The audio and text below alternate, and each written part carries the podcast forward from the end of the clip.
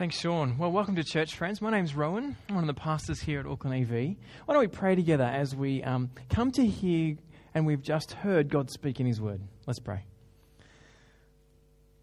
Lord, we're very aware today that as we come together, that we get to hear You speak. Lord, we thank You for the word that You have left for us throughout history, that historical account of the way You've acted through Your people. And we ask today that we would see You as You are, and we would see ourselves as we are, and that we might come away today with a picture of You and a picture of us that represents reality, not what we might like to think it be. We pray this, Lord, in Your Son's name. Amen. Well, I have a hunch that all of us have a tendency to tame our view of God, to kind of minimize aspects of Him. There's some aspects we love and we want to say, oh, look how loving God is, look how great God is. But other aspects we kind of, I think we just tend to minimize. And even those good aspects, I think we undersell. His power, His presence, His love, His anger, His requirements of us. We tend to domesticate our view of God, fit Him into the little box in my mind of what I like to call God. But I want to put it to us today that so many of our problems in life, our struggles, our frustrations, our confusions with the world and what's going on, I think would be fixed if we just stopped taming God. Today we're going to see and hear things that hopefully will recalibrate our view of God and help us to see Him as He really is. Now, the story that Sean just read for us starts in chapter 3 here with a boy called Samuel. Now, if you haven't been with us so far, basically we're in the middle of a national leadership crisis in this book of 1 Samuel. We're looking for a leader to lead God's people, for God's people had no leader. Everyone was doing whatever they wanted, and really they're about to get smashed from the nations around them. But the kind of focus of the story hones in on one country girl called Hannah and her barrenness, her childlessness, and how she prays to God and God provides her a child. And we've picked up hints throughout the story so far that while Hannah seems, this possible child seems so insignificant, really there's something going on, something big, something about God that He wants us to sit back and have a look at. So as readers, as we hear of the birth of Samuel and this start of the story that the kids talk, I guess, showed so well this morning, we're expecting lots through this man in a time when there is no leader in Israel. But as chapter 3 begins, and we're kind of waiting to see what will happen of this boy Samuel, we only get this line. It's on the screen. The boy Samuel served the Lord in Eli's presence. In those days, the word of the Lord was rare. Eli was a priest, probably a high priest. Priests were appointed by God, and they had really three main roles. One was to receive the revelation of God, to hear from God and to tell people what God said. Two, the second role was to offer sacrifices for the sins of the people, to come before God on behalf of the people of Israel and say, we're rebellious, we need Your forgiveness, we want to offer to You a sacrifice to say we are sorry and we thank You for offering to forgive us. To receive God's revelation was their first role. Secondly, to offer sacrifices for the sins of the people. Thirdly, to represent the people before God. The priest was the representative. He would come before God on behalf of Israel. But the question here is, as we hear the start of this chapter, where is God? In those days, the word of the law was rare. He seems almost incredibly absent here. It's like you can hear the echo of nothing coming back.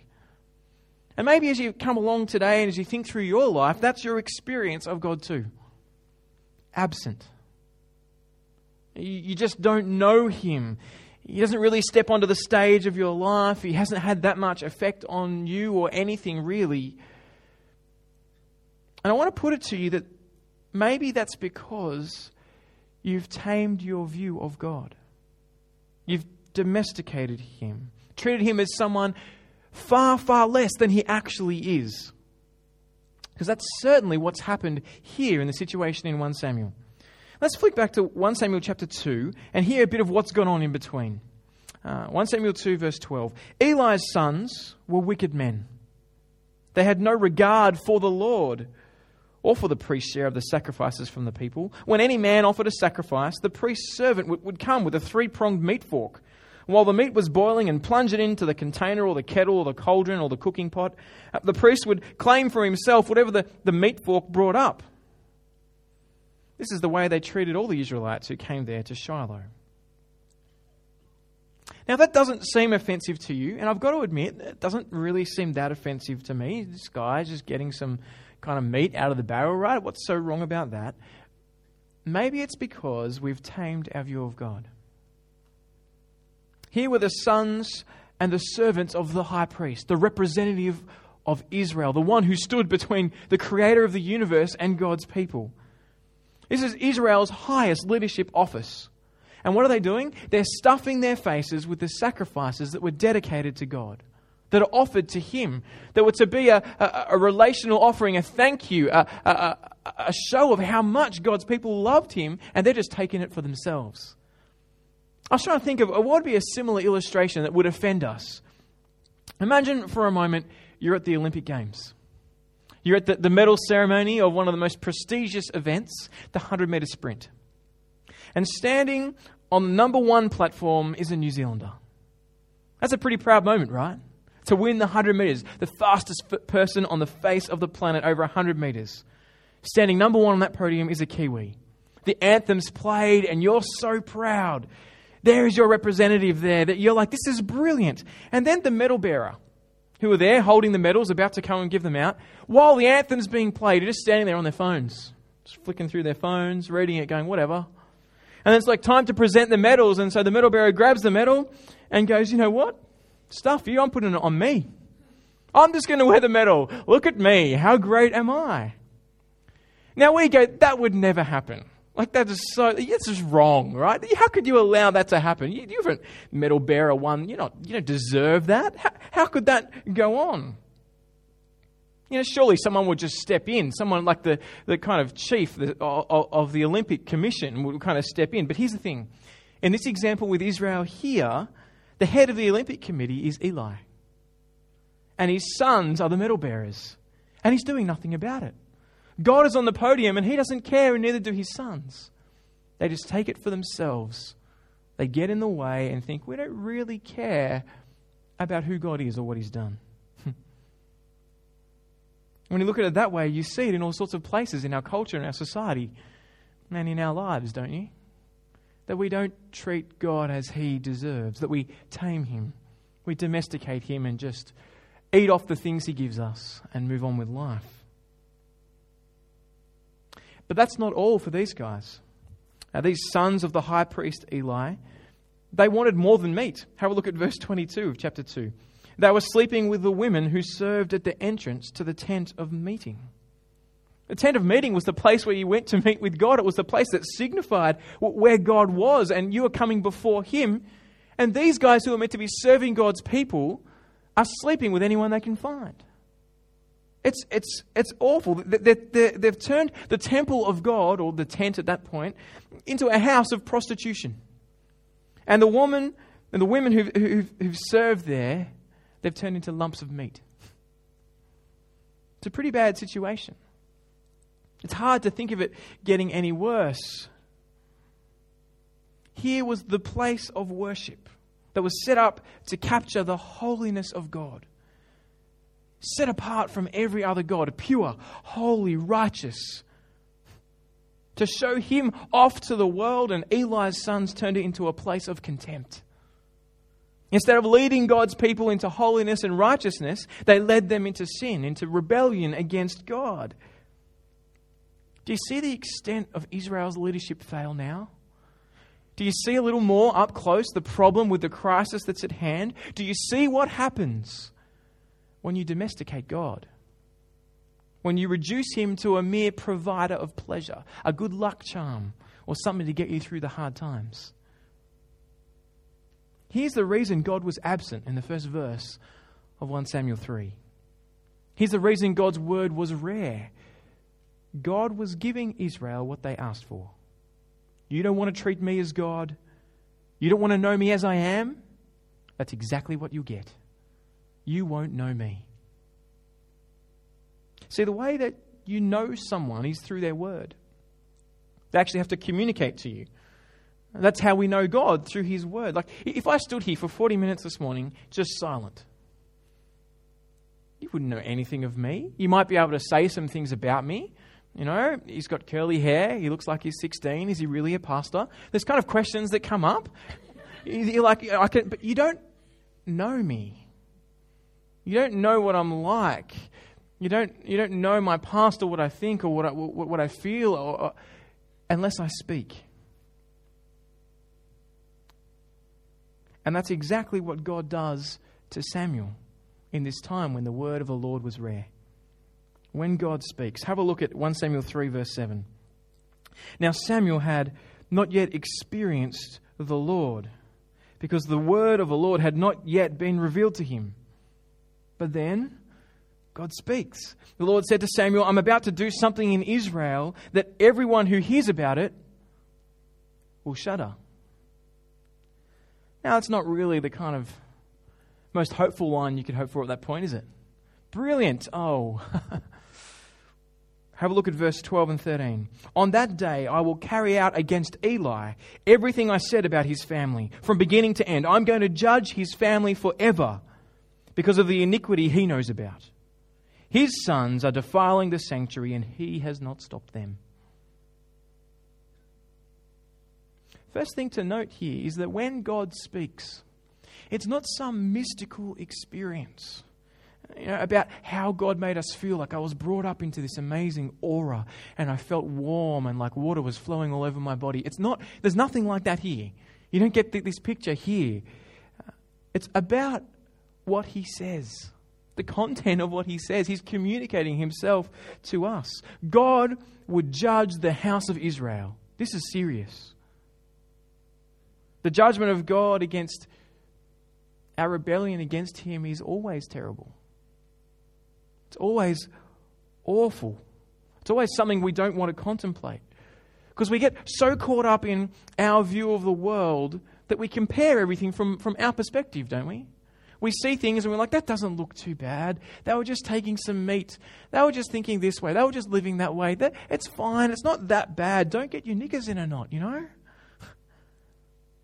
But we forget that we're caught up in that same rebellion everyone else is. We're people who've turned our backs on God. We're people who've had our sight of him marred and changed and lowered.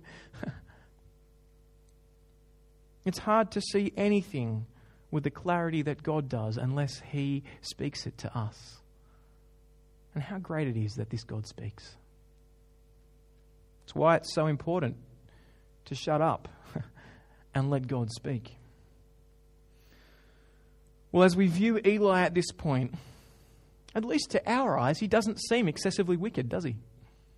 You know, he's the dad. He's not the one doing this thing with the meat.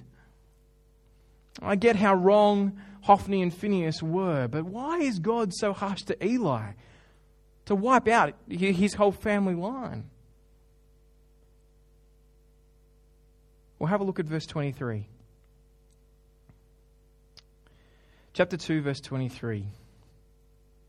We get a kind of picture here of the way that Eli went to his sons, the way he actually tried to reprimand them. And you kind of get a mixed picture of him, right? Eli said to them, why are you doing these things? I've heard about your evil actions from all the people. No, my sons, the report I hear from the Lord's people is not good. If a man sins against another man, God can intercede for him. But if a man sins against the Lord, who can intercede for him? What are you doing, my sons? He says. What have you done? Stop it. Stop doing that. So Eli actually does step in here. But I think what we see is the problem of modern parenting. Let me show you. Eli is all talk, no action. All talk, no action. He fails to restrain his kids. He's the one who's the high priest. He's the one who's in control. He says, stop it, why don't you? But they don't. And he doesn't. It tells us here something about what God is like and something of us. Words without consequences are empty. They're useless. Stop it. Whatever. And because that's what we've, I guess, become to expect from modern parenting, that's occasionally what we expect from God. That he's all talk, no action. That he says, follow me, but, you know, it's okay in the end. If you stuff up, it's fine. And we kind of tame him, domesticate him. Proverbs says that the child left to themselves disgraces their mother. Children left to themselves have parents who won't discipline them. When kids are cruel to other kids, they do nothing. When they're disrespectful, they say nothing. Seems to be a trend that I've seen. Talking to people in schools, my father-in-law's a school principal. 30 years ago, parents and schools were on the same page. If the parents said, look, your kid needs to pull their head in, if the school said your kid needs to pull your head in, the parents would go home and say, you've got to pull your head in. You've got to stop acting this way at school. But now it feels like we've kind of sided with the kids. How dare the school say that? Who do they think they are, speaking to my child that way? Now, I imagine there are times when schools do things that are unfair. I'm not trying to make a generalized kind of like a norm for everything. But it seems to me that we tend to idolize our children, to say they can do nothing wrong, to automatically side with the kids against the school. One of my friends has a mate who's in the police, and his mate says this, and it's just such a good line. He says, the first time some kids hear the word no is when a cop pushes their face into the dirt. The first time some kids hear the word no is when the cop pushes their face into the dirt. Consequences shape behavior. Not anger, not words, but consequences. Eli issued no consequences. He needed to step in and step his sons down. Get out, you can't do this anymore. But he went soft. Why? Why did Eli go soft? Chapter 2, verse 29. You have honored your sons more than me. To think that the creator of the universe says that to Eli. Does it make you shiver just a little? You have honored your sons more than me. Eli's failure as a parent is often our failure as parents, wanting the approval of our kids, the success of our kids, the honor of our kids, more than the honor of the creator of the universe. Now, don't get me wrong for 1 second. We should be loving our children. God loves his people. But we must get our ordering right. God is number one. He made you. He sustains you. He sustains everything. Eli had tamed his view of God and loved his kids and honored them and wanted their good above God's glory. You see it in families. I once knew a family, not here. Their child was brilliant at sport. And I mean brilliant. He was young, but he was selected in the kind of up-and-coming stars of sport by the Australian Institute of Sports. This guy, he could play tennis very, very well. His parents, solid Christians, served Jesus. They're like, yeah, we trust Jesus is ultimate. We want to serve him. And they really did try and work the balance out, and they struggled doing it. But whenever he had a game on a Sunday, they were never at church. The priority ended up being his sport over God's people. Now, I'm not saying that to miss church for a week means, it's the worst thing ever. But do you see what they're modeling? They're modeling that my child's success is more important than meeting together with God's people and having other people encouraged and built up. There's a problem when we put anything above God. I think it's time for us parents to repent. We need to repent of wanting our kids to be our best friends. I want to repent of rescuing our kids from the consequences of their behavior. They've got to feel the pain. They've got to see the consequences of what they do. We've got to stop always blindly siding with them and say, what has gone on here? You see the same kind of pattern happen with kids' church leaders or youth leaders in churches. You see people come along really excited to see kids come to know Jesus and grow in him out of great motives, which we all have, right? And you see them want to grow these kids, and so they become, or they try to become, the kid's best friend. It just doesn't work. You start wanting friendship, you'll end up with no respect. But you start requiring respect, and they'll love you as a leader. They'll respect you. They'll follow you. This leader of Israel couldn't even lead his own children, let alone the people of God. Why? Because he domesticated his view of God. He reduced God to something less than what he was. What we need to let God's word do to us today is to recalibrate our view of God, to see God as he is. Listen to the consequences of Eli's actions. Chapter 3, verse 14, and I think these are some of the scariest words that one person could ever hear. The iniquity of Eli's family will never be wiped out by either sacrifice or offering. The iniquity of Eli's family will never be wiped out by either sacrifice or offering. Do you get the horror of those words? To stand before God with no way of dealing with your rebellion against him, the way that you've treated him, and knowing that no sacrifice or offering would fix that relationship. Do you get the horror of these words?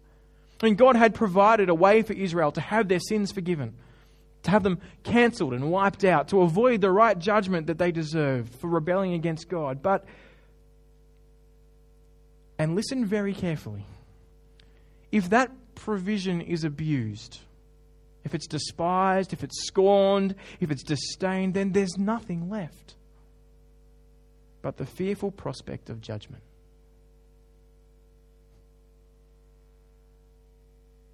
It makes sense of the words in 2:25 about the sons. They would not listen to their father, since the Lord had intended to kill them.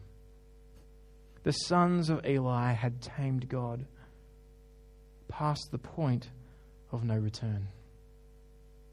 Does your view of God allow you to see that there is a point that we can go too far? Or do you tend to domesticate him and say, oh, it'll all be fine? I can presume upon his forgiveness and just move on. These sons had rebelled against God with such knowledge and clarity and blatant disrespect for God that God said, that's enough. No more.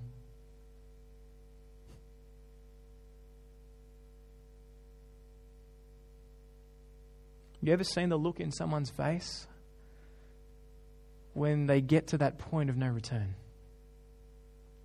You ever done something so bad, so repulsive, so wrong that the relationship just seems irreparable? I've seen that look in the eyes of a friend. I don't know what happened, but his marriage was over at that point. It was too late. He was past the point of no return. The New Testament recognizes the same reality. If you reject God the Son, if you trample him under your feet and say, I don't need Jesus, Jesus, whatever, who cares? If you treat his death on your behalf with contempt or indifference, what hope do you think there is for us? Listen to the writer of Hebrews, chapter 10, verse 26. For if we deliberately sin after receiving the knowledge of the truth, there no longer remains a sacrifice for sins, but a terrifying expectation of the judgment and fury of a fire about to consume. Does your picture of God allow him to be so pure, so holy, so different, that he will say, if you reject what I have given you, that mechanism for you to be able to be right with me, then there's nothing else. Does your view of God require that to be the case? That he is holy and just? It is possible to treat God in such a way that there is no hope of return. That's the God we meet in the Bible. Now you can imagine Samuel, young boy, under the tutelage of Eli, the great high priest, hearing God speak for the first time. And it took him a few times to work out what was going on, right? He hears God speak. He hears the voice of God. He's not really happy and joyful. Listen to chapter 3, verse 15. Samuel lay down until the morning. I wonder if he got much sleep. He then opened the doors of the Lord's house. He was afraid to tell Eli the vision. But he doesn't skimp. This young boy takes God at his word. He doesn't cover up. He doesn't do what Hophni and Phinehas and Eli in the past had done and just brush it aside. He hears God and speaks. How hard it is sometimes to say the truth of God's word to a world that doesn't want to hear it. Do you experience that? When you want to hold out the hope of who Jesus is, and at the same time, the precarious position we are in, I am in, the world is in without him. How hard it is to speak that truth in a way that, well, doesn't result in us somehow looking wrong, stupid, crazy. Like a doctor delivering a diagnosis to a cancer patient, so must we speak the truth of God's word to the world that is around us. We must, for it is true. We should never speak arrogantly as if, we've got it all right and you've got it all wrong. Not at all. For we are in the same position as the whole world, having turned our backs on God. We are ones who share that same diagnosis. Sinner in need of forgiveness. But how often are you tempted to water down God's word? To hold back? Friends, speaking the truth of what God says will often hurt people's view of who Jesus is. It will offend the world around us. If we are always trying to speak in such a way to the world that we see that makes Jesus just look awesome from their viewpoint, we won't be speaking of the God who we meet in the Bible. We'll be speaking of a tamed down God. I don't presume that as we speak the news of who Jesus is and what he's done, that we'll ever be popular. That the world will run and say, yes, this is so good, this is so brilliant. The gospel isn't popular. It's news that we desperately need help and we can't provide it ourselves. It's the greatest offense to any culture, isn't it? We need to expect to meet resistance. Not take delight in the resistance. Not act as martyrs to say, oh, how good am I? I'm getting martyred. But we need to expect that this word will cause offense. But at the same time, we can expect God to bless, to bring people to know him. For this God is revealing himself to the world. As we speak what he said, people hear him. And he, through that word, raises up insignificant little people like Samuel to know him and to serve him and to love him. He rescues them from death to life. He reveals himself to the world, and that will fuel our witness. So don't hold back, will you? Don't hold back from the truth of what God says. Sure, speak carefully, speak lovingly with tenderness. Not trying to win arguments, not going in with a kind of fist flying and going, I'm trying to show you, but to show people the amazingness of who God is, to speak clearly of what he has said, and to hold out the Jesus of history, who is God, the Jesus who died for us all. Samuel at this point was scared out of his brain. He's about to walk into his mentor and say, you're out of here. Yet he spoke. And what we see happened is what God promises will happen. We don't know the eternal fate of Eli, but here's the thing. Eli listened. In verse 18, he said, "He is the Lord. Literally, there is none like him. He will do what he sees as good." Eli finally recognizes who God is, that he can't be tamed and domesticated, that he is God and there is no other. It might have been Eli's finest moment, but the judgment had already come down. It was too late. But the spotlight at this point in the story isn't on Eli. It's not on his sons either. It's not even on Samuel. The spotlight is on what God is doing in Samuel. As Israel are looking for a leader, as they're looking for the one to lead them in this time, as they're looking for someone who will stand and speak God's word. We get 3 verse 19. Samuel grew, and the Lord was with him, and he fulfilled everything Samuel prophesied. Literally, God let none of his words fall to the ground. And it makes you ask a question at that point. Whose words? Samuel's words or God's words? Actually, it's both. Because what we're about to hear is that Samuel would become and is a prophet, a mouthpiece of God. He would speak God's words. Samuel's words were God's words, and none of them would fail. None of them. God's words always do their work, whether that's to bring judgment or to bring life. I need to remember that. God is speaking, God has spoken, and his word does its work. Is Samuel the answer to the leadership crisis? Well, I think we start to see that God is no longer silent. Verse 21, the Lord continued to, of chapter 3, the Lord continued to appear in Shiloh, because there he revealed himself to Samuel by his word. And Samuel's words came to all Israel. God speaks again. God comes back when we view him as he is, when we take him as he is. When we hear his word, he is present. The God who cared about childless Hannah cares about Israel's leadership crisis. But the story isn't quite over yet. In chapter 4, the Philistines start to attack. And you see that 4,000 men are killed. 4,000 foot soldiers of Israel are wiped out at that point. And rather than heed God's warning, Israel, still not letting God be God, not letting God's word sit amongst them, treat him with contempt. They think, you know what? We're God's people. No one can do that to us. And rather than heeding God's warning, you get this picture of Hophni and Phinehas, these sons of the high priest. They're still around. Their end has not yet come, although it will. They start to treat God like a lucky charm.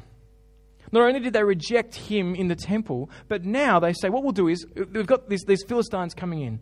Right, how can we win? We'll get the Ark of the Covenant.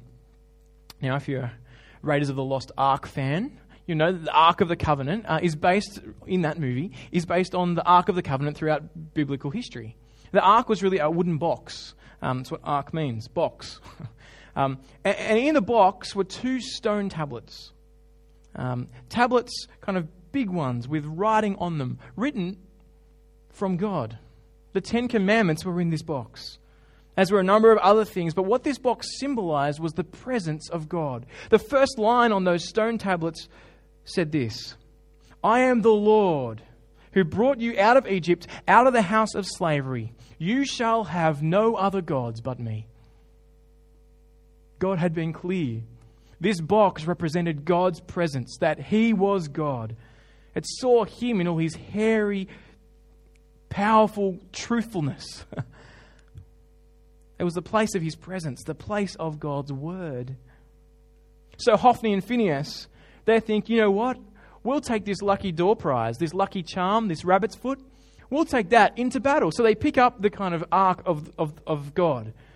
They're like, we've got God's presence with us. Watch this. And sort of arrogantly march into the Philistines to say, look, we will conquer you. We are God's people.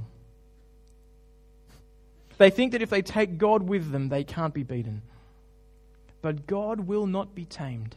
He will not be treated like a fool. Listen to 1 Samuel 4:10. So the Philistines fought, and Israel was defeated. And each man fled to his tent. The slaughter was severe. 30,000 of the Israelite foot soldiers fell. The ark of God was captured, and Eli's two sons, Hophni and Phinehas, died. God will not be treated like a fool. You can't domesticate him and bring him round with you to win your battles, give you a bit of meat to make life go better, and then dump him at the door. That is not the God of reality. The ark's captured by the enemy. God has left the building. He's left the tent, the tabernacle. He's vacated the promised land. He's gone. God is not there among them anymore. There is a point where you can push God past the point of no return. He will not be treated like a fool. He doesn't need Israel to fight his own battles. God will go off to fight his battles on his own. We'll see this next week. He doesn't need Israel. This is no tame God, no domestic puppy. And the sooner you and I get that, the sooner we will listen to his word and go, yes, Lord. In the midst of this leadership crisis, God hasn't sent a brave and courageous leader, one that we'd kind of recognize with typical leadership skills. He hasn't set up some new organizational structure. He sent his word to a boy.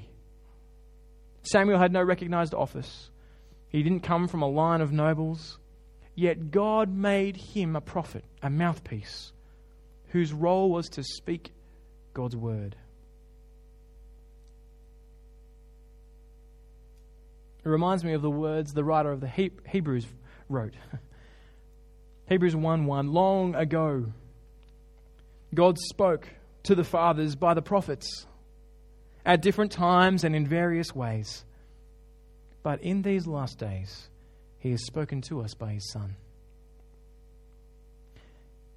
As then, so now, God leads his people by his word. God's word to us is the word that you hear when you hear the truth of Jesus.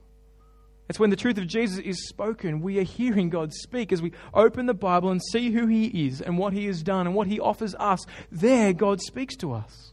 He's not silent today.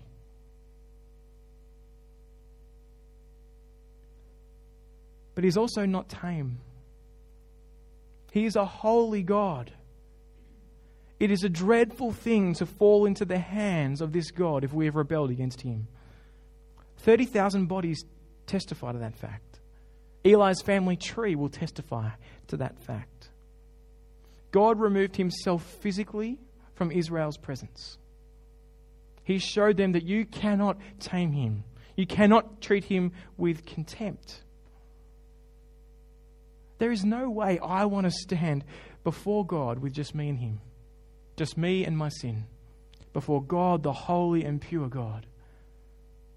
Not when I see him as he is. Meeting God unforgiven, it's a nightmare that doesn't end. He's uncompromising in his holiness. He cannot do anything but punish wrong, for it is wrong and he is right, he is good. But judgment would not be God's last word. God's grace, though rejected by Israel and us, cannot be frustrated. God's purposes for his humanity will not and cannot be frustrated by our human wickedness. We can't beat God. We're not more powerful than him. If he chooses, and he has. Listen to what he says, 1 Samuel 2:35. Then I will raise up a faithful priest for myself. He will do whatever is in my heart and mind. God intends to provide for himself a faithful servant, secure leadership, a faithful priest. He says in the next verse, in 36, that he would be my anointed, literally my Messiah, my King. The writer of the Hebrews sums this up so well. Hebrews 7:26. For this is the kind of high priest we need, holy, innocent, undefiled, separated from sinners and exalted above the heavens. He doesn't need to offer sacrifices every day as high priests do, first for their own sins, then for those of the people. He did this once for all when he offered himself. Friends, Jesus is the leader we need. He is the word that we need to hear. He has the picture of God that we need to see. Not a domesticated picture, but the God who is. The God who takes our rebellion against him seriously, and the God who loves us so deeply. And in this leader, Jesus, we see God offering the solution to our problem. That he would die in our place, that he would be the sacrifice for us. Friends, Jesus is the leader we need. He's the one who's dealt with our sin. And he's the one through whom God has spoken. The question is, will you listen? Will you listen to this God? Let's pray. Father God, we come before you today very aware of, I guess, our standing before you. That as you view us, we come up wanting. For we've turned our backs against you. We haven't treated you as the God that you are. We admit, Lord, that we so often domesticate you, bring you down to a level that we think we can handle, that's really just a little more than where we're at. Rather than letting us see your holiness, your purity, your goodness, your justice as it really is. Lord, we are sorry. Please forgive us. Please correct our view of you, that we might see you as you are today. That we might live our lives with the reality of a loving God and a holy God. That we might see what happened when Israel rejected your word, when the leadership of Israel rejected your word. Father, we ask that you would speak clearly to us so that we do not reject your word. That as we open the Bible, as by your Spirit you make that word come alive, that we would be shaped and molded by the God who is. Father, we are sorry. And we are so thankful for your Son. We are thankful that he has died in our place and offered us life and given us such an amazing gift. So we ask we might fix our eyes on him. That we might live trusting in Jesus, not our own strength, but in that sacrifice that was offered for us, that amazing grace. We pray this in your Son's great name. Amen.